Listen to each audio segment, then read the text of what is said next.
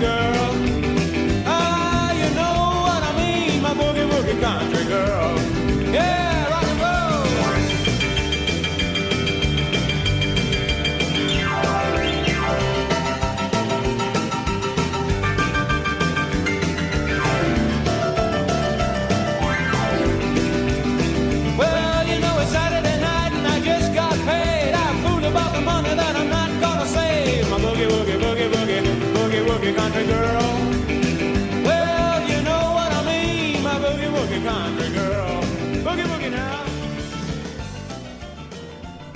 یه شب تابستونی اوایل دهه 60 میلادی یک عمارت فوق لوکس و مجلل. صدای موزیک و رقص نور روی آب استخر کفش های پاشنه بلند تابستونی که کنار کفش های مردونه ورنی و براق داشتن با موزیک rock and roll وحشی اون روزها عقب و جلو می‌رفتن. این پارتی یک پرده از ده ها شاید هم صدها مهمونی لاکچری و بریز و بپاشی بود که توی حیاط پشتی این عمارت برگزار می شدن. خانم کندیس ماسلر صبر می‌کرد تا همه مهمونا برسن. بعد با دبدبه و کبکبه عین تاووس خرامان از پله های دایره پایین میومد اون کفش های پاشنه بلند و لباس های شیکی داشت که دقیقا بالای زانوهاش وایساده بودن جواهرهای برلیانش عین محتاب میدرخشیدن کندیس ماسلر همیشه هر دفعه یک ورود باشکوه رو توی مهمونی های خودش اجرا می‌کرد. کندیس به سمت مهمونا می اومد تک تک با همه گرم می گرفت قدم رو چشم ما گذاشتین. خیلی ممنون که اومدین. کندیس ماسلر مشخصه که اسمش کندیس ولی معروف بود به کندی ما هم بهش میگیم کندی. اما فیلم یا مستندی اگه با این اسم دیدین کندی ما هیچ ربطی به اون کندی ها نداره. کندی پرونده ما اواسط دهه 60 میلادی بوده. یک زن بلوند که خیلی هم جذاب و خوشگل بود و به قایت خوش زبون اینجور زنها همونقدر که مردها رو شیفته خودشون می‌کنن می‌تونن زنها رو از خودشون متنفر بکنن. کندی خیلی خوب بلد بود قصه ببافه. خیلی حرفه‌ای و با جزئیات قصه هایی از شوهر ژاک و شش تا بچه هاش واسه مهمون ها تعریف می‌کرد. توی قصه های کندی همه چیز رویایی بود. زندگی لوکس زن و شوهر عاشق بچه ها شاد و سالم و ترگل ورگل. اون روزها کندی ماسلر یکی از شناخته شده ترین چهره های شهر هیوستون بود. پای ثابت روزنامه های محلی نقل محفل زنها و مردها. خودش هم اصلا انگار فتیش اینو داشته که توی مرکز توجهات باشه. اصلا از اینکه در موردش حرف بزنن لذت می‌برد. یک زن 42 ساله سرزنده جذاب با موهای طلایی یکم مجعد چشمهای آبی تیره همچین تیلهی تور بیس صورتش قشنگ بود حالا دیگه چهرش با جراحی هم زیباتر شده بود. خیلی پیش رو بوده ها که دهه 60 میلادی جراحی زیبایی و پلاستیک می‌کرده و البته که متمول و پولدار هم بود. کندی همیشه یک لبخند ملیح روی لبهاش با اینکه قیافش هات و وحشی بود اما صداش خیلی آرامش بخش بود. وقتی حرف می‌زد اصلا انگار داشت زمزمه می‌کرد. آقای ژاک ماسلر شوهر کندی یه سرمایهدار خیلی ثروتمند بود. بانکدار و سرمایه گذار بود. اونم نه یکی دوتا ژاک توی تعداد زیادی از بانک ها و شرکت های سرمایه گذاری و شرکت های بیمه سهام های خیلی تر و توپلی داشت. امارتی که کندی و ژاک و بچه ها توش ساکن بودن سه طبقه بود با 28 فاکینگ اتاق خواب. اونم تو گرونترین محله هیوستون یعنی ریور اوکس. کندی هم توی همین عمارت مهمونی های پرزرق و برقش رو می‌گرفت و البته خودش می‌گفت هدفش جمع کردن پول برای خیریه های محلی و مؤسسات هنری. نه فقط مهمونهاش آدمهای کله گنده و خیلی پولدار بودن که musician های مشهوری هم می اومدن و مهمونی های کندی رو گرم می‌کردن. مثلا چاک بری روی stage ی که توی چمن حیاط پشتی عمارت ساخته بودن اجرا می‌کرد. چاک بری یک rock star خیلی معروفه که اگه بخوام بهتون نشونی بدم باید بریم به فیلم پالپ فیکشن. اونجا که جان تراولتا و اوما تورمن توی رستوران میرقصن و جایزه می‌برن. اونجا دارن با یک آهنگ میرقصن اون آهنگ برای چاک بری این آهنگ.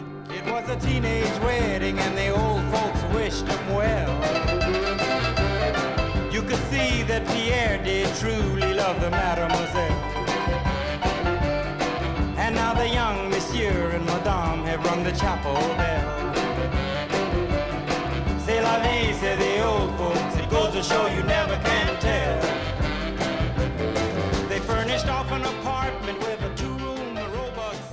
از اون طرف حالا ژاک یک مرد معمولی بود.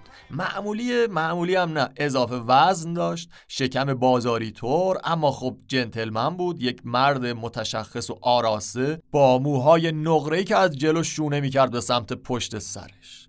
ژاک 25 سال از کندی بزرگتر بود و برعکس کندی که عاشق شهرت بود ژاک ترجیح می‌داد که ناشناس باقی بمونه. اون به ندرت توی مهمونی های همسرش شرکت می‌کرد و بیشتر وقتش رو توی شهر میامی میگذرون جایی که سه تا از بانک هاش توی همین شهر بودن. اما اینهایی که تا حالا شنیدین تمام واقعیت نبود. این یک ویترین سوپر جذابه که پشتش یک خرابه از فساد و داستانهای عجیب و غریبه. چرا؟ چون توی همون مهمونی ها موقعی که کندی واسه مهمونهاش داشت از همسر عزیزش تعریف می‌کرد. شوهر ژاک چند وقتی بود که کلا این خونه رو ترک کرده بود و اصلا با کندی و بچه هاش زندگی نمی‌کرد. سلام به همگی. من شهابم اینجا پادکست جنون به وقت اول پاییز 402 این اپیزود 35 جنونه که میشنوین. قسمت اول از داستان دو قسمتی کندی ماسکو منبع ما تگزاس مانتلی با ترجمه از خانم روزا پرهیزکار این داستان برای بچه ها اصلا مناسب نیست. خیلی خشونت عیان نداره ولی چون تابو و تابو شکنی عجیب غریبی توی قصه هست اگه بچه کنار دستتون هست هدفونی هندزفری چیزی اگه دارین حتما بذارید قبل اینکه ادامه داستان رو واسهتون تعریف کنم اینو اضافه بکنم. یوتیوب جنون رو راه اندازی کردیم. لینکش رو توی توضیحات می‌ذارم. channel جنون ادواری رو subscribe بکنین که هم از جنون حمایت کرده باشین همین که داستانهای جنایی و باحال رو ببینین و بشنوین. بریم سراغ ادامه داستانمون.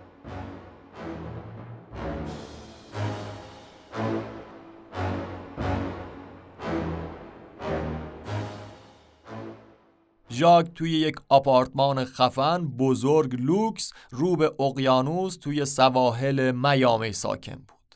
این آپارتمان توی محله کی بیسکین بود یه منطقه ساحلی آروم. روزهای آخر ژوئن سال 1964 میلادی بود. کندی با سه تا از بچه هاش رفتن آپارتمان میامی تا ژاک رو ببینن. بار اولشون هم نبود هر از چنگاهی می اومدن اما این بار دیگه بار آخر بود. بچه ها مثل همیشه از بازی کردن توی ماسه های ساحلی لذت می بردن ولی کندی خودش حالش خوب نیست. کلافه بود می‌گفت که سردردهای میگرنی ول نکنی داره. واسه همین سردردهاش کندی چهار بار توی میامی رفته بود بیمارستان. آخرین باری که می‌خواست بره بیمارستان ساعت یک و دوی شب سی جوان بود. این دفعه کندی بچه ها رو هم با خودش می‌بره بیمارستان. اول کنار یک هتل وای میسته چند تا نامه پست می‌کنه. بعد بچه ها رو می‌بره یک رستوران بهشون شام میده برگر هم می‌گیره. توی بیمارستان به کندی برای سردردهاش آمپول تزریق می‌کنه. ساعت می‌رسه به حوالی چهار و نیم صبح سیوم جوان سال 1964 که کندی و بچه هاش برمیگردن به سمت آپارتمان ژاک گفتیم توی محله کیبیسکین وقتی کندی ماسلر و بچه هاش وارد آپارتمان میشن ژاک کف اتاق نشیمن پتو پیچ شده.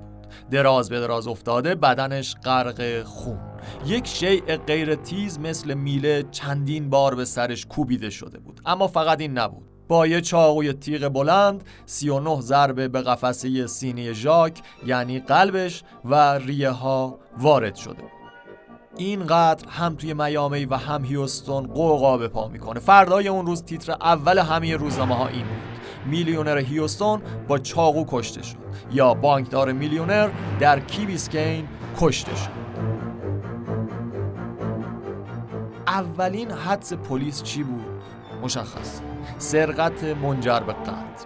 چون طبق حرفهای کندی کیف پول ژاک خالی شده بود و چند تا اسکناس 100 دلاری به اضافه ساعت مچی طلا و الماس نشان ژاک از روی کانتر همومشون دزدیده شده بود.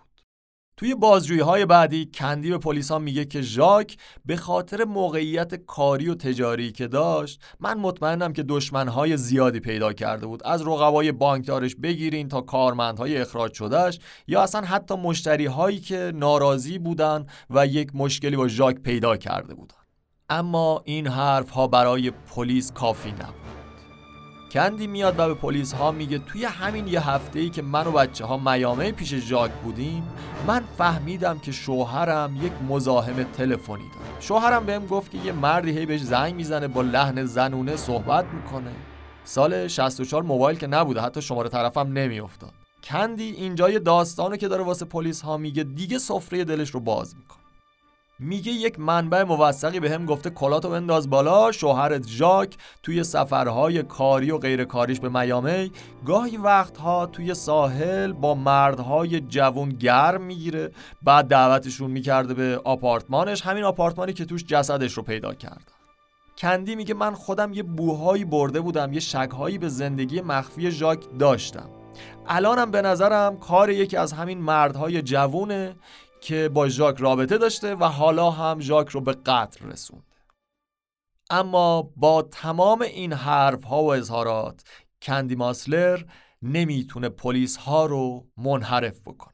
ظرف چند روز پلیس ها فهمیدن که کندی خودش یک زندگی مخفیانه داره و نزدیک به دو سال بود که با خواهرزاده خودش ملوین پاورز رابطه داشته و با ملوین به ژاک خیانت می‌کرد. ملوین 22 سالش بود کاروانهای پیش ساخته میفروخت دو متر قد داشت چارشونه گونه های برجسته. برخلاف خالش ملوین چشمهای تیره و موهای سیاه داشت. کندی و ملوین واسه همدیگه نامه های عاشقانه و پرشور می نوشتن. اونها قرارمدارهای عاشقونه خودشون رو توی همون امارت سه طبقه ریور اوکس برقرار می‌کردن. یا اینکه می‌رفتن مزرعه خونوادگیشون توی جنوب غربی هیوستون یا خونه ساحلی خانواده ماسلر پلیس ها به این رابطه و خیانت می‌رسن. ولی اونها اصلا دنبال این داستان نبودن. در واقع رد پرونده قتل ژاک رو گرفتن که رسیدن به این کسافتکاری دو نفره. تحقیقات پلیس به این سمت رفت که کندی و ملوین نقشه کشیدن تا ژاک رو بکشن و ثروت چند میلیون دلاری اون رو تصاحب بکنن. نویسنده مقاله میگه که انگار یک رمان زرد بیارزش مثل میمعدب پور. نه نه مثلا اعتمادی خودمون توی زندگی واقعی اتفاق افتاده باشه. کندی قشنگ بود زیبا بود توی یه خونه خیلی بزرگ و رویایی زندگی می‌کرد. شهرت داشت پول داشت خونواده داشت حتی توی خیلی محافل هم خوشنام بود. چون گفتیم پولش رو برای کارهای خیر خرج می‌کرد. اون شش تا بچه داشت که میپرستیدشون. کندی هر چیزی رو که می‌خواست یا ممکن بود روزی بخوادشون داشت و یه دفعه همه چی بوم پلیس رسما اعلام کرد که کندی ماسلر و خواهرزاده تنی و شهوترانش یا به قول عاشق پیشش ملوین پاورز قاتلهای سنگدل ژاک ماسلر هست. اهالی ریور اوکس با شنیدن این خبر برگی بهشون نمیمونه. اهالی ریور اوکس چیه؟ کل آمریکا میترکه. کندی حالا دیگه مشهورترین زن بود از ساحل شرقی تا سواحل غربی ایالات متحده. همه داشتن راجع به اون صحبت می‌کردن. اتهام قتل همسر وقتش تازه شروع ماجرا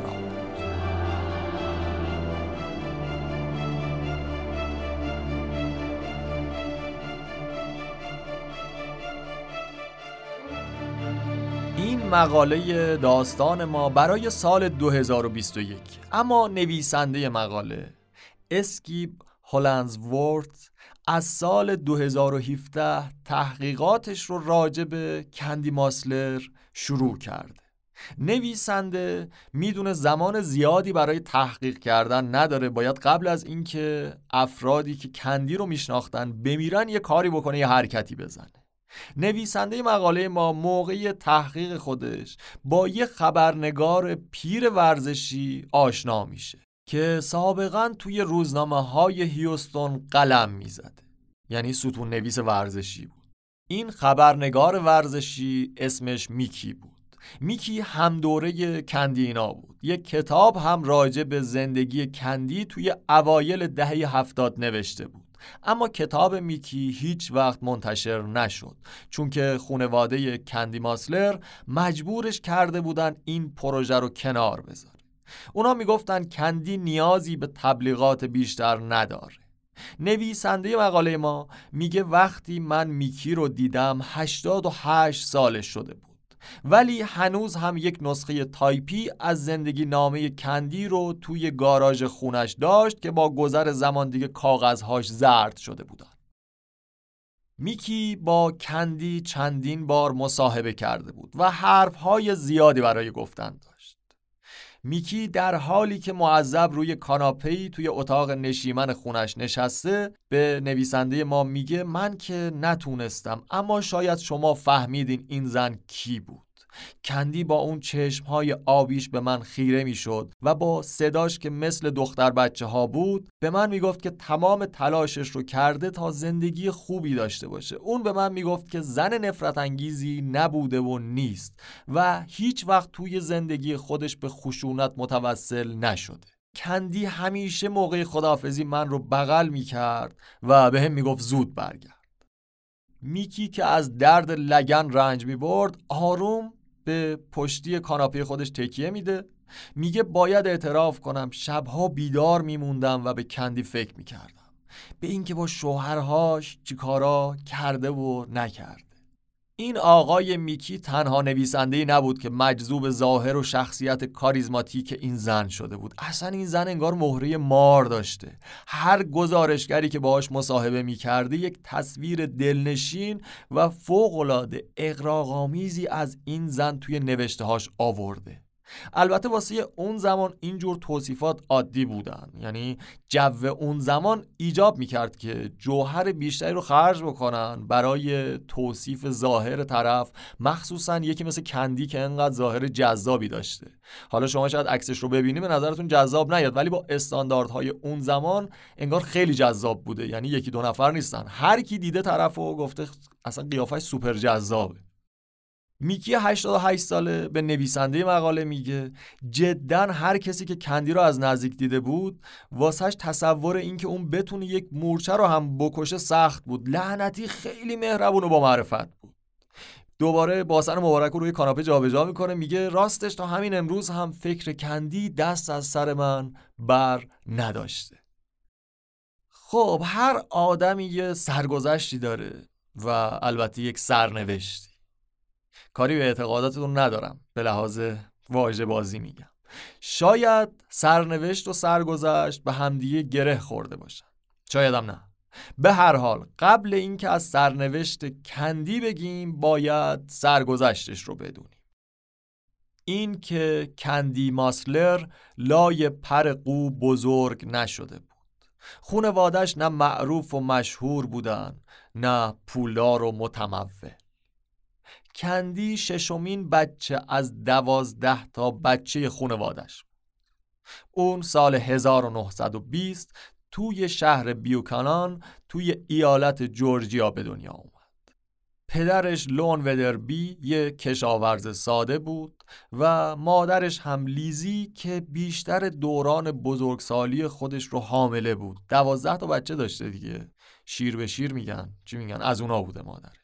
این فامیلی ماسلر هم تا الان فهمیدین دیگه از فامیل شوهر خودش یعنی از ژاک گرفته بود. خانواده کندینا تلفن داشتن نه حتی رادیو. بچه ها توی اینجور خانواده ها عین نیروی کار بودن. وقتی بردهداری نبود انگار بیشتر بچه می آوردن تا بتونن به خانواده ها کمک بکنن. کاشت محصول چیدن پنبه دامداری مرغداری خلاصه زندگی سخت برای بچه ها زمان تولد کندی برمیگرده به موقعی که جنوب ایالات متحده خیلی عقبتر از جاهای دیگه بودن مخصوصا شمال آمریکا. به قول خودشون اون زمان جنوبی ها چهل سال از تجملات شمال ایالات متحده عقب بودن. کندی یه دختر دوست داشتنی بود توی خونوادهش با حاله از موهای طلایی رفتارش جوری بود که انگار روی صحنه تئاتر اقراق‌آمیز و دراماتیک. یکی از خواهرزاده‌هاش می‌گفت که کندی عاشق بازی های خیالی بود. خواهرزادش میگه داستان مورد علاقه من در مورد خاله کندی که شنیدم اینه که با لباس مهمونی پفوفی همه جا می‌رفته. حتی کلیسا. وقتی کسی ازش میپرسیده چرا لباس مهمونی رو پوشیدی می‌گفته دوست دارم شبیه یک پرنسس باشم. وقتی کندی دوازده سالش میشه مادرش سر زایمان سیزدهمین بچهش فوت می‌کنه. انگار که یک رسم خانوادگی بود. پدر کندی برای مقابله با غم و اندوه همسرش میره به سمت زیاد نوشیدن ویسکی خودشون ویسکی ذره. بوربون و هنسی و مشروبایی که اتفاقا خوراک جنوبی هاشون هم بود. آخرش هم بابا انقدر در هم دیگه شکسته میشه که از شهرشون میره میره که میره. فقط قبل رفتن بچه های کوچیکش رو میسپره به قوم و خیشش کندی میمونه پیش پدر بزرگش و دیگه راهی نمیمونه جز اینکه خودش خودش رو بزرگ بکنه. وقتی دبیرستانی بود بابا بزرگ تشویقش می‌کنه که دنبال شوهر باشه. یک مرد باثبات که بشه روش حساب کرد. ازدواجا هنوز اون تم سنتی رو داشتن. دختر فلانی دختر خوبیه و تو این فازا کندی رو معرفی می‌کنن به مردی به اسم نورمن جانسون. نورمن دوست خونوادگیشون بود یه مهندس عمران که ده سالی هم از کندی بزرگتر بود. نورمن توی انیسون آلاباما زندگی می‌کرد. خلاصه کندی و نورمن تو سال 1939 وقتی که کندی 19 سالش بود ازدواج می‌کنن و میرن به شهر انیستون یه سال بعدش کندی یک پسر به دنیا میاره اسمش هم می‌ذارن نورمن جونیور. اما کندی ناراضی بود. اینکه یک زن خوندار باشه اونم توی شهر کوچیک اصلا حالش رو به هم ریخته بود. دید اصلا توی خونه نمی‌تونه بمونه. واسه بیرون زدن از خونه میره دنبال یک سرگرمی. داوطلب میشه برای خدمت توی یک سازمانی که پشتیبانی نظامی ها و ارتشی ها و از این حرفا بود. در واقع اونها یک گروه زن جوان بودن که دور هم جمع می شدن آشپزی می کردن و مهمونی ها رو میزبانی می کردن مهمونی هایی که برای کیا بود؟ برای سربازهای ارتش. توی یکی از همین مهمونی ها کندی با یک افسر ارتش آشنا میشه. مردی به اسم وینتروپ راکفلر. پسر کارخونه دار نیویورکی جان دی راکفلر. قبل از اینکه راکفلر برای جنگیدن توی جنگ جهانی دوم بره به اون سمت آبها اونو کندی با همدیگه سمیمی تر شدن. در واقع خیلی سمیمی شدن. خیلی خیلی سمیمی شدن. انقدر صمیمی که سالها بعدش توی یکی از جلسات دادگاه یک وکیل از کندی می‌پرسه که چرا اسم دختر دوم شما اینجوریه؟ دخترت میدل نیم داره. بین اسم و فامیلش یه راکفلر است. وکیل گیر میده به کندی که وسط اسم بچه دومت ریتا که سال 1943 به دنیا اومد چرا اسم راکفلر گذاشتین؟ چرا میدل نیمش راکفلره؟ در واقع اسم دختره اینجوریه. ریتا راکفلر وینتروپ. وکیل کندی توی اون جلسه دادگاه نمی‌ذاره که این سوال بیخ پیدا بکنه و کندی جوابی به اون وکیلی که جلوشون وایساده بود بده و این سوال هنوزم که هنوزه بی پاسخ مونده.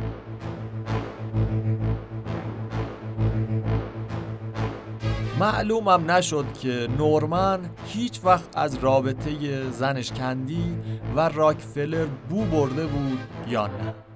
به هر حال عواست دهی چهل میلادی نورمن کندی و بچه هاش رو بر میداره می‌بره به شهر نیو یا همون نیو اورلان خودمون جایی که نورمن توی یک کارخونه کشتی سازی به عنوان مهندس مشغول به کار میشه. اما این ازدواج خیلی زود از همدیگه میپاشه. نورمن میره به سمت غرب و اونجا ساکن میشه اما کندی و بچه ها توی همون نیو اورلان میمونن. کندی دستاشو می‌ذاره روی دوتا زانوش و بلند میشه. وقتش بود روی پای خودش وایسه. خیلی زودم می‌تونه کاری که می‌خواد رو پیدا بکنه. به قول خودشون مدلینگ لباس به قول ما می‌زنه توی کار مدلینگ لباس. توی همین حال داشت لباس زیر زنونه هم طراحی می‌کرد. حتی توی یک مقطعی اون بچه هاش رو می‌بره می‌ذاره پیش خواهرهاش و خودش با قطار می‌رفته به نیویورک سیتی که مثلا بتونه توی کلاس های مدرسه مدلینگ باربیزان شرکت کنه. وقتی برمیگرده برای خودش یک مدرسه مدلینگ راه میندازه. مدرسه مدلینگ و خودسازی کندیس. البته اسم مدرسه چندین بار توی سالهای بعدش عوض میشن. ولی توی یک خیابون خوب مدرسهش رو اونجا راه اندازی می‌کنه. یه آگهی هم می‌زنه توی روزنامه با این مضمون. ما به شما خانم های جوان در زمینه میکاپ آرایش مو مشاوره میدیم. هر چیزی که واسه داشتن ظاهری بی عیب و نقص باید بدونین رو ما به شما میدیم.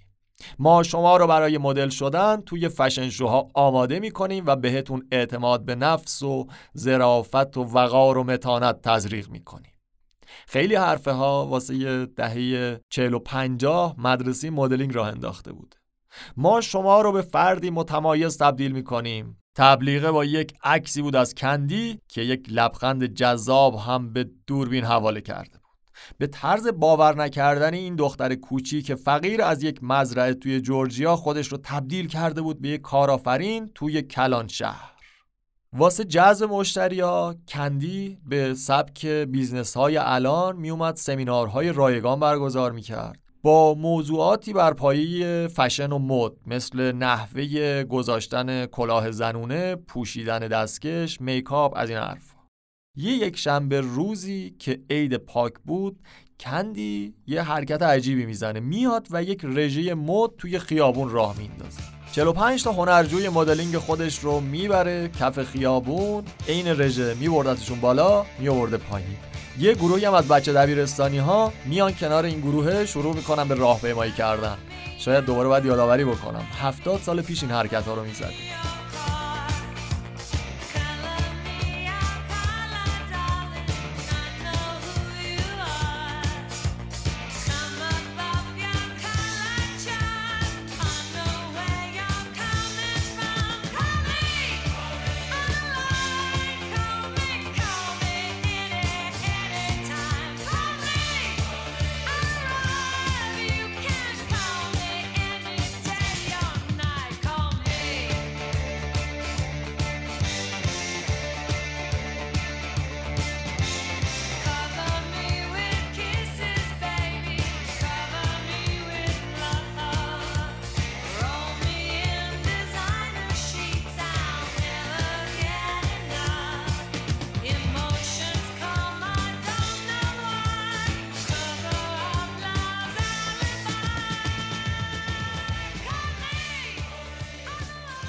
حالا همینجوری هم نبود که همه بگن به به عجب زن خود ساخته ای چه زن فعالی. یه شایعاتی هم پشت سرش بود.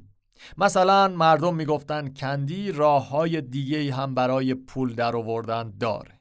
توی شهر نیورلان بود دیگه. یکی از حرف ها این بود که می‌گفتن کندی پاره وقت به عنوان اسکورت کار می‌کنه و منطقا پول خوبی هم می‌گیره. escort چجوری بگم؟ همون تن فروشی لول بالاش مثلا. یا مثلا یه شایعاتی بود بین مردم که می‌گفتن کندی یک line کامل از لباسهای فانتزی جنسی داره. سربازهای جوانی که از جنگ برگشته بودن جنگ جهانی دوم می‌رفتن به خونه کندی و برای کلاس رقص ثبت نام می‌کردن. هر کدوم از این سربازها با یک پارتنر زن جفت می‌شدن. بعد از رقصیدن برای در کردن خستگی با پارتنرشون می‌رفتن به یکی از اتاق خوابهای خونه کندی و سربازها اونجا می‌تونستن از تخفیف و مزایایی که دولت برای سربازهای از جنگ برگشته گذاشته پول کلاس های کندی رو با همون بن و تخفیف ها تصفیه بکنن. پس مردم هم خراب بازی رو بهش چسبوندن هم دلالی محبت رو اما کندی چیزی توی عمل نشون نمی‌داد و یه جوری رفتار می‌کرد که این شایعه ها هیچ تأثیری روی زندگی و کارش ندارد این زن دنبال قدم های بعدی بزرگتر بود.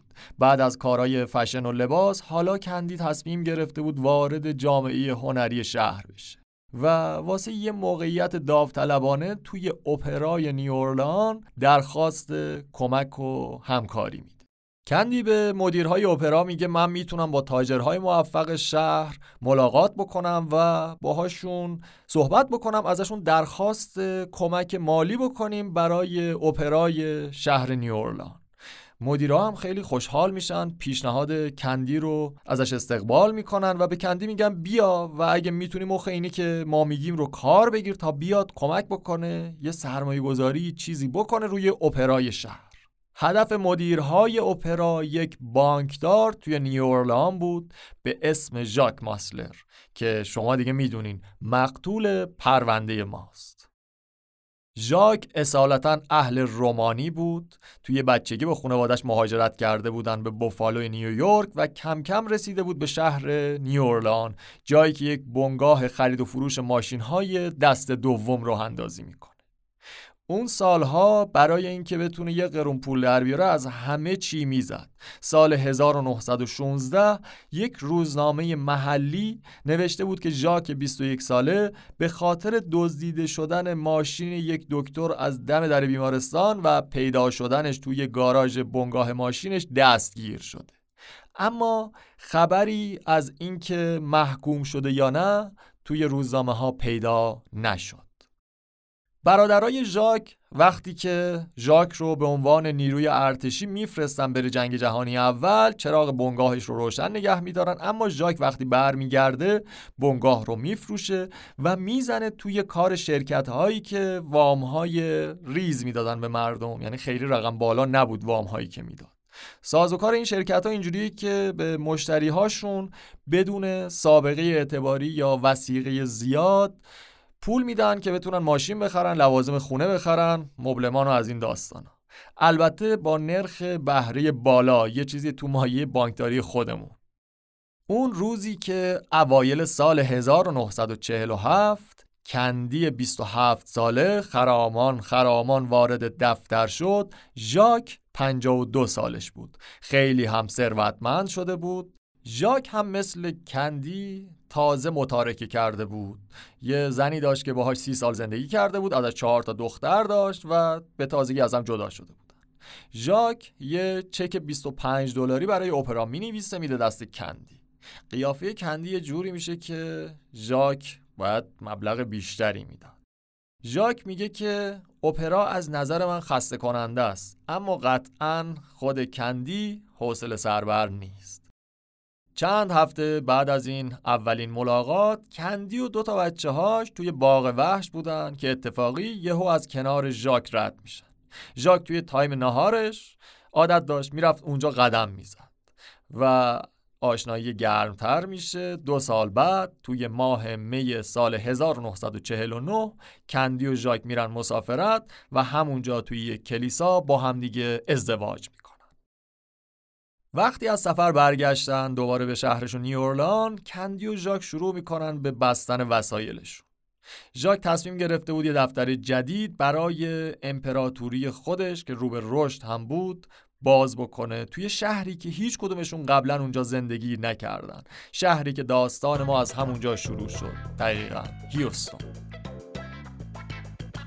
توی سال 1950 هیوستون غرق پول جورج فورمان روزنامه نگار می‌گفت جوری از هیوستون دلار میریزه که انگار از آبشار نیاگارا آب میاد به سمت این آقا یه کتابی داره به اسم هیوستون سرزمین ثروتمندان بزرگ. واقعا هم حق داشت دلال های نفت گوشه و کنار خیابون های مرکز شهر معامله می‌کرد. یکی از آدمای تازه به دوران رسیده دلال های نفت یه مردی بود به اسم جیم وست. میدل نیم سیلور دالر بود. چون از پنجره کادیلاکش اسکناس های دلار رو میریخت به سمت آبرای پیاده که داشتن توی پیاده رو قدم میزن یا یه بیزنسمن دیگه توی هیوستون خیلی داشت تلاش می‌کرد که دخترش وزن کم بکنه. گفت هر نیم کیلویی که بتونی وزن کم بکنی بهت پنج هزار دلار میدم معادل پنجاه و هفت هزار دلار امروزی یعنی سی تا آیفون 14 پرو مکس یه ترابایتی حالا 15 بیاد ببینیم اون داستانش از چه قراره. البته این واسه نیم کیلو وزن کم کردن بودا. داریم از چی میگیم؟ از ریخت و پاش پولدارهای هیوستون. اوایل دهه پنجاه میلادی. وقتی که ژاک و کندی رفتن اونجا. شبها قشر elite هیوستون جمع می شدن توی هتل شمراک. هتلی که سال قبلش افتتاح شده بود. واسه جشن افتتاحیه هتل شمراک سلبریتی های هالیوودی رو جمع کرده بودن. کرک داگلاس، جینجر راجرز و لانا ترنر. اسما رو گفتیم تا برسیم به لانا ترنر. ستاره فیلم پستچی همیشه دوبار زنگ می‌زنن. این فیلم توی ژانر نوار بود. همون سیاسفید خودمون. سال 1946 ساخته بودنش داستانش درباره یک زن خوندار بود که از سر روزمرگی با یک ولگردی رابطه شروع می‌کنه و اون رو متقاعد می‌کنه که شوهرش رو که ازش بزرگتر هم بود به قتل برسونه. داستانش کم آشنا نیست؟ کندی و ژاک می‌رسن به شهر هیوستون پر از پول.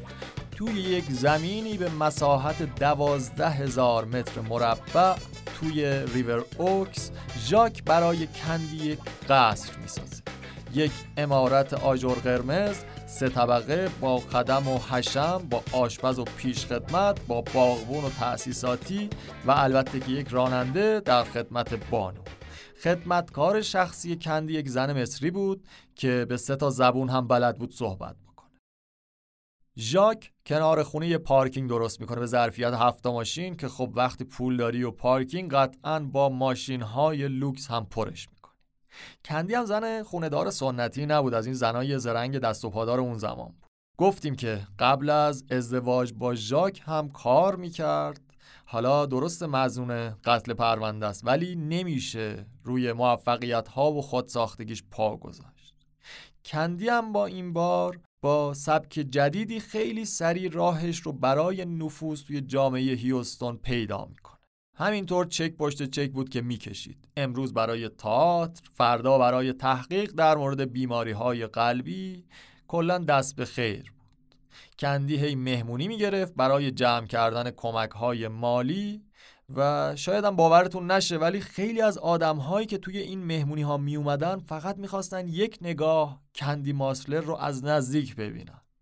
اون خرامان با کفش های پاشنه بلند از این اتاق به اون اتاق قدم می‌زد و با بوسه روی لپ مهموناش بهشون خوش آمد می‌گفت. کلا یکم کرم هم میریخت کندی.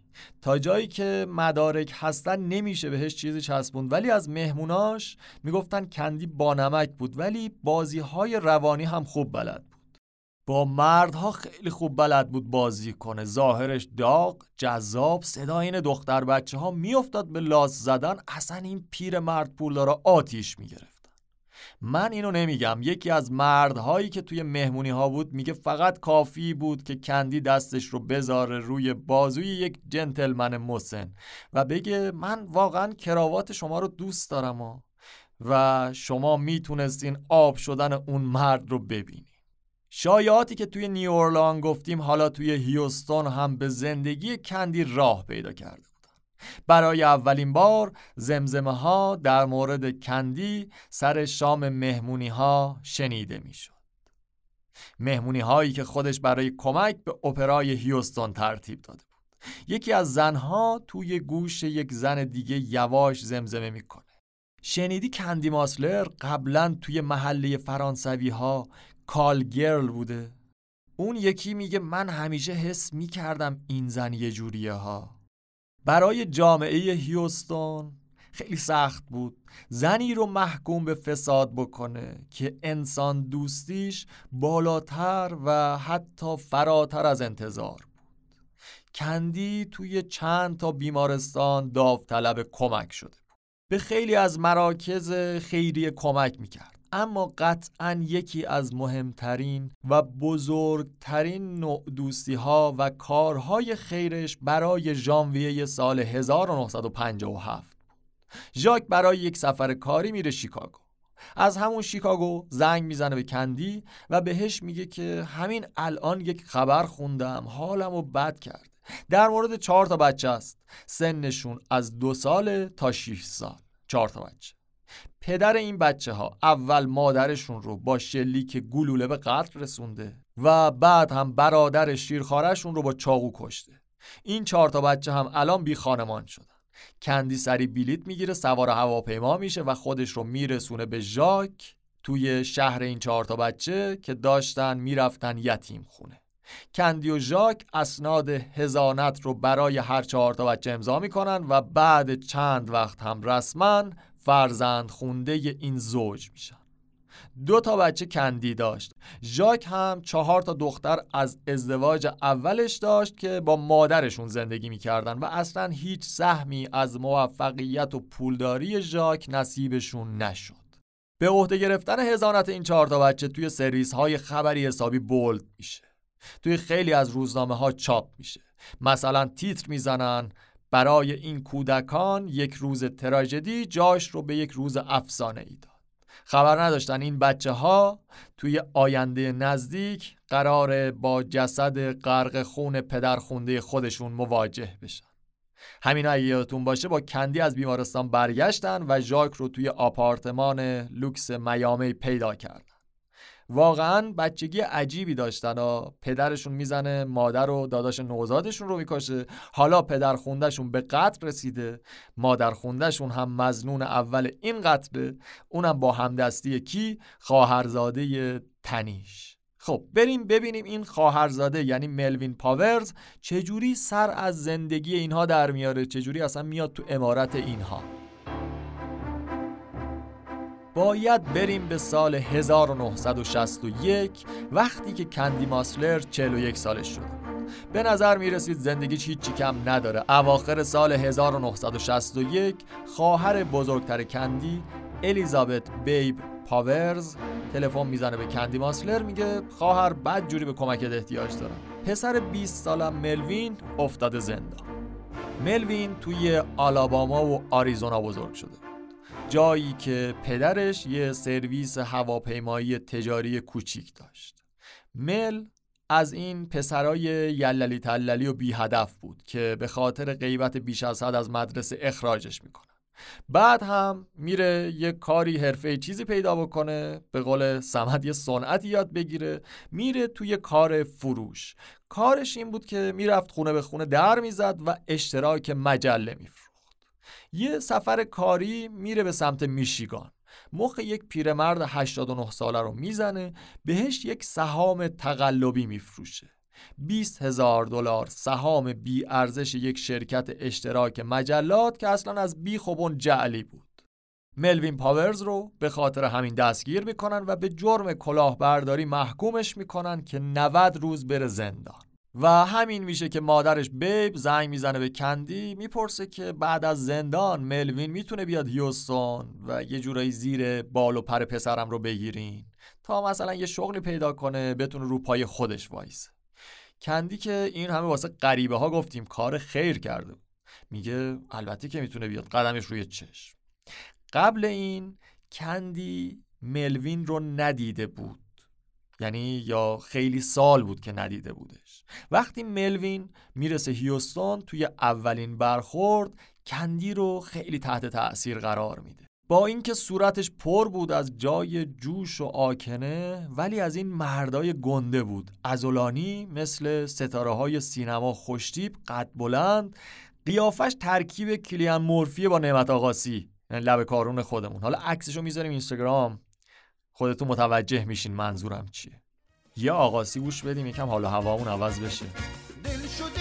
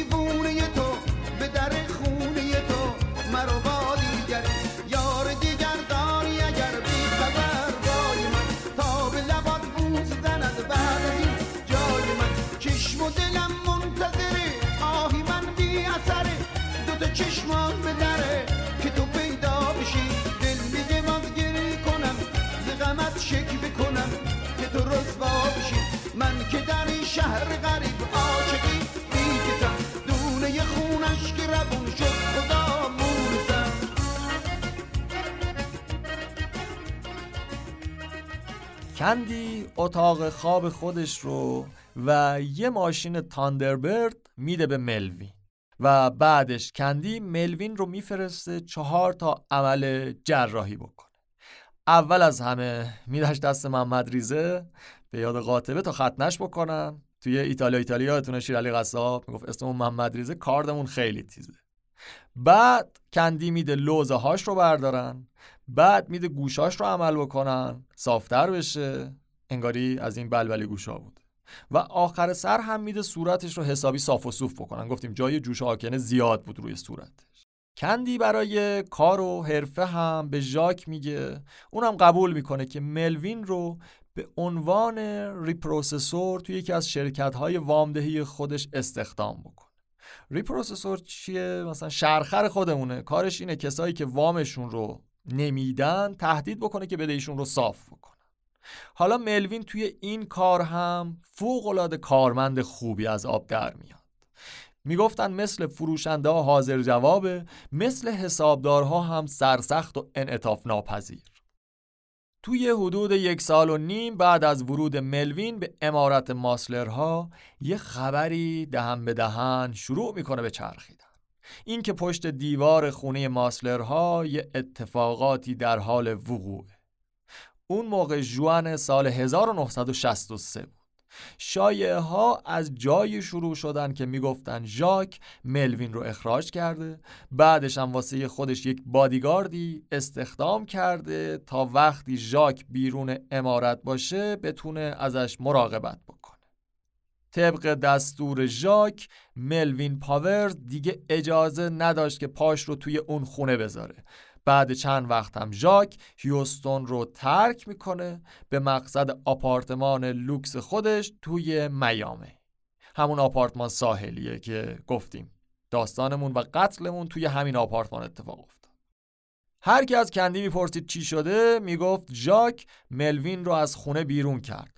چون ملوین بهش گفته می‌خوام از شرکت جدا بشم و کسب و کار خودم رو شروع بکنم. می‌خوام کار خودم رو را بندازم. می‌خوام مستقل بشم. کندی اینجوری می‌گفت.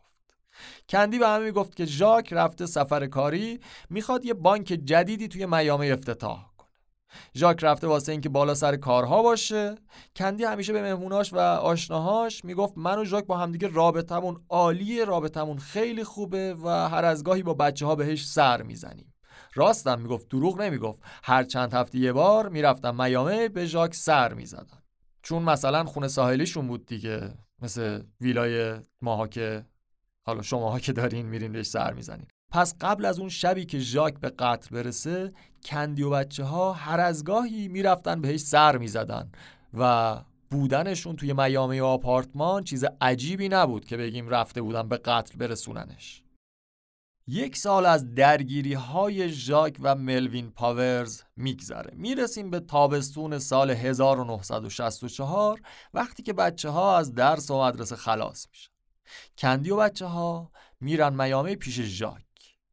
کندی روزش رو با بچه ها میرن ساحل. البته این چهار تا همون چهار تا فرزند خونده هایی هستن که به فرزندی گرفته بودن کنار دریا به همشون خوش میگذره اما شب که میشه برای سردرد میگرنی دور هم میرن بیمارستان. کندی البته عادت همیشگیش این بود. وقتی می‌رفت بیرون بچه ها رو هم با خودش برمیداشت می‌برد. پس نه بودنشون توی میامی عجیب بود نه اینکه ژاک رو توی خونه تنها بذارن. بچه ها بعدا به پلیس گفتن که رفت آمدهای شبانه مادرشون اذیتشون نمی‌کرد. گفتن کندی اصولا آدم شب بیداری بود نایت آل بود جغد شبانه بود. بچه ها دوست داشتن بپرن تو ماشین پونتیاک کروکی که داشتن قرمز رنگ مال مامانشون بود. کندی هم سقف ماشین رو باز می‌کرد توی خیابونا می‌رفتن دور دور می‌کرد البته اون شب یعنی سیوم جوان وقتی که برگشتن به آپارتمان ژاک از صدای نفس نفس زدن مادرشون فهمیدن که یک مشکل وحشتناکی پیش اومد. بعد از اینکه ژاک به قتل می‌رسه تخمین زده می‌شد که کندی ماسلر به عنوان وارث ثروت ژاک حداقل 7 میلیون دلار اون موقع. یعنی حدود 60 میلیون دلار امروز و احتمالا خیلی بیشتر به دست میاره. توی مراسم تشییع و تدفین ژاک کندی ردیف اول بین بچه‌هاش نشسته بود آروم با دستمال صورت خودش رو خشک نهایتا ژاک توی گورستان ملی آرلینگتون توی واشنگتن دی سی به خاک سپرده میشه. توی همین حال و احوال پلیس ها سه تا سر نخی رو که کندی بهشون داده بود گرفته بودن و داشتن دنبال می‌کردن اول یک سارق که اومده کیف پول و ساعت طلای ژاک رو برداشته و ژاک رو به قتل رسوند. دوم یک رقیب تجاری و سوم یک عاشق یا معشوق مرد که ممکن بود ژاک رو کشته باشه. پلیس ها حس می‌کردن که معمای این قتل بین افراد سطح بالای اجتماعی باشه. این معما اون زمانی جذابتر میشه که یه نفر میاد به پلیس ها میگه ژاک ماسلر ملوین پاورز رو از خونش بیرون کرده. این اتفاق هم زمانی میفته که یکی از کارکنهای امارت ملوین و کندی رو موقع عشقبازی قافلگیر کرد.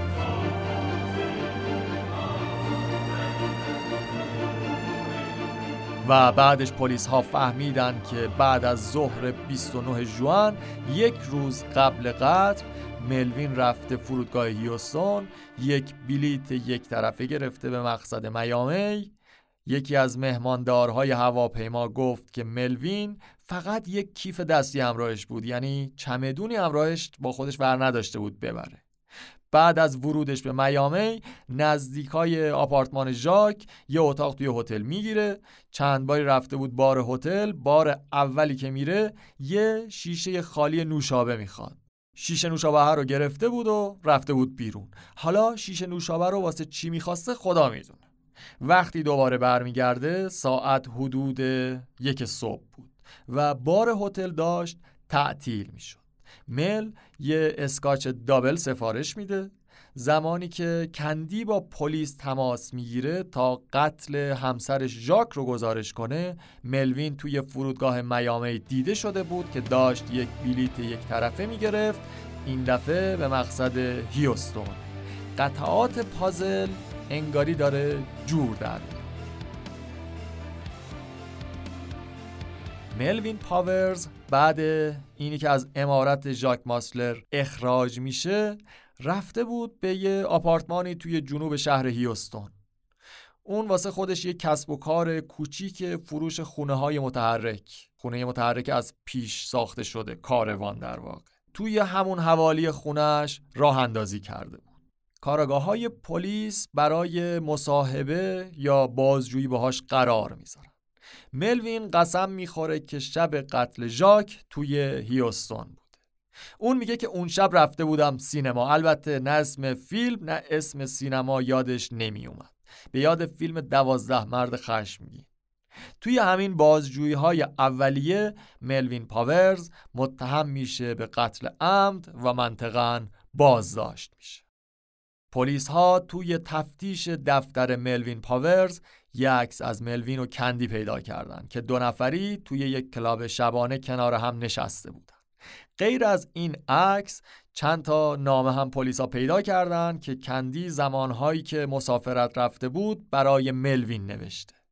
یکی از نامه ها اینجوری شروع می شد عزیز دلم و ادامه داده بود تصویرت جلوی چشم هامه یه آهنگ معروفی از اون زمان. اسم آهنگ I see your face before me. شاید کندی از اون آهنگ تاثیر گرفته بود. خلاصه اینجوری نوشته تصویر صورت جلوی چشمام انقدر نزدیک که می‌تونم صورتت رو روی صورت خودم حس کنم. نمی‌تونم زندگی بدون تو رو تصور کنم. دوستت دارم بهت نیاز دارم دلم بدجوری هوا تو کرده.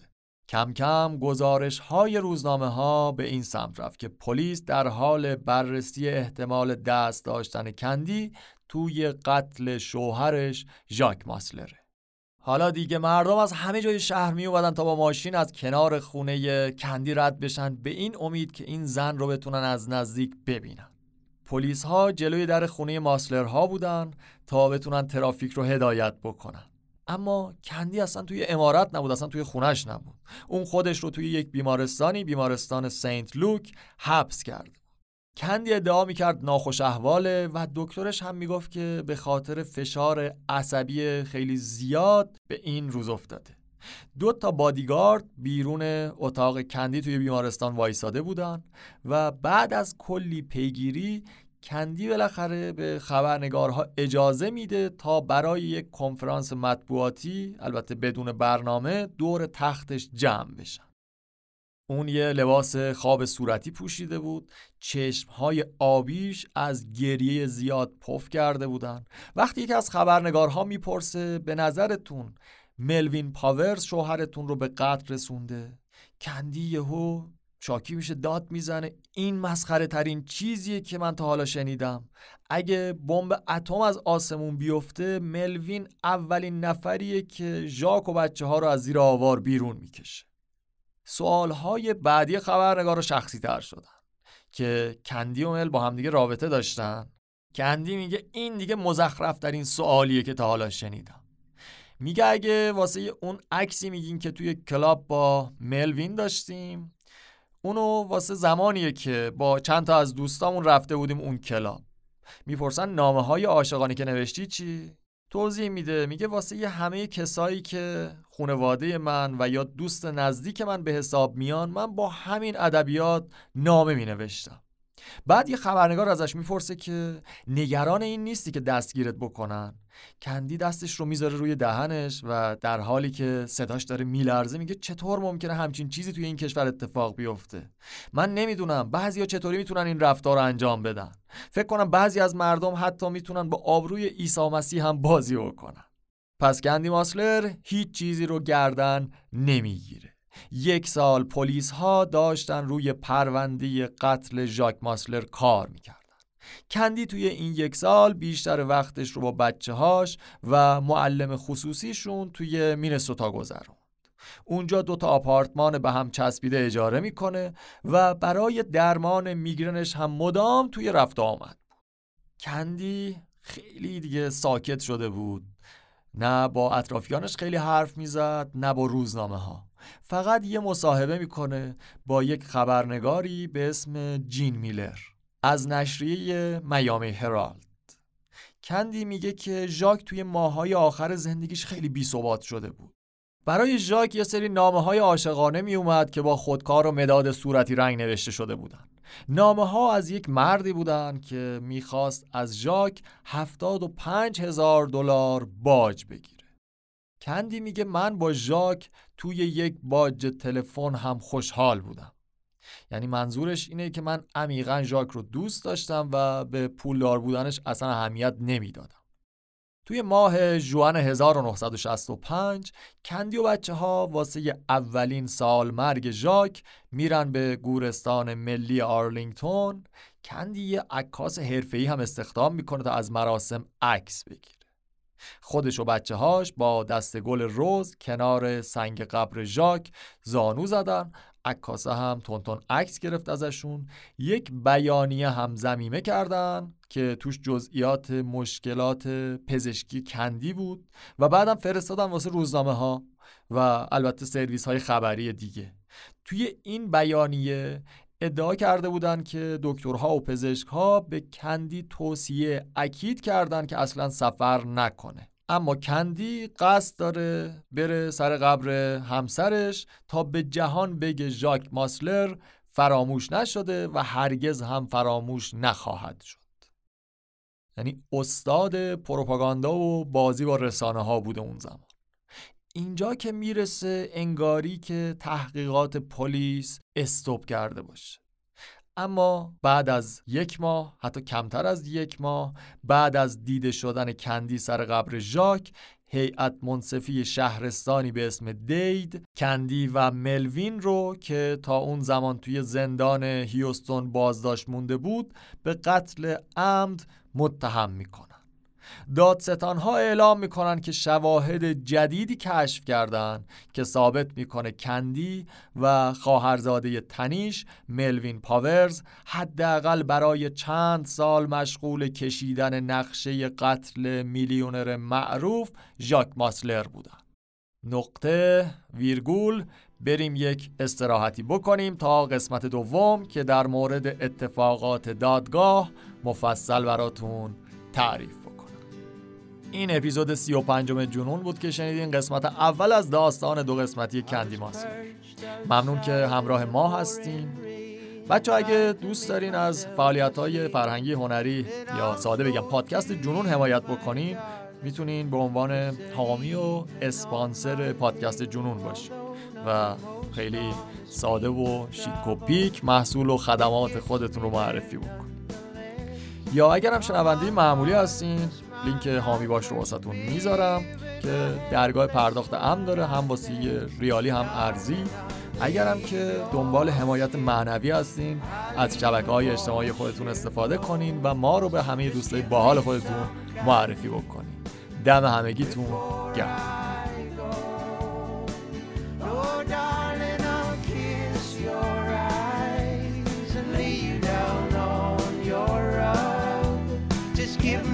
Oh, after my hug. Oh, and I'm often found explaining, but the hurt plays out all the same. And although I'm left defeated, it gets held against my name. I know you got plenty to offer, baby, but I guess I've taken quite enough. While I'm some stain there on your bed diamond in the rough, darling. I'll bathe your skin. I'll even wash your clothes. Just give me some candy before I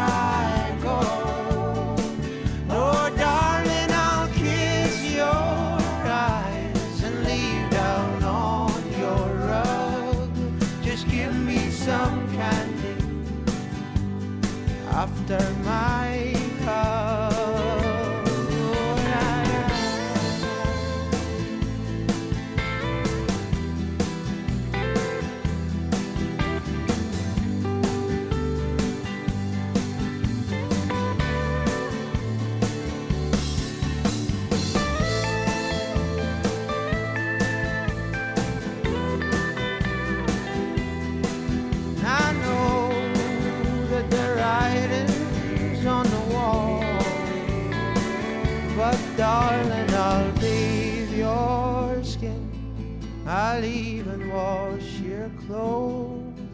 give me some candy before I go.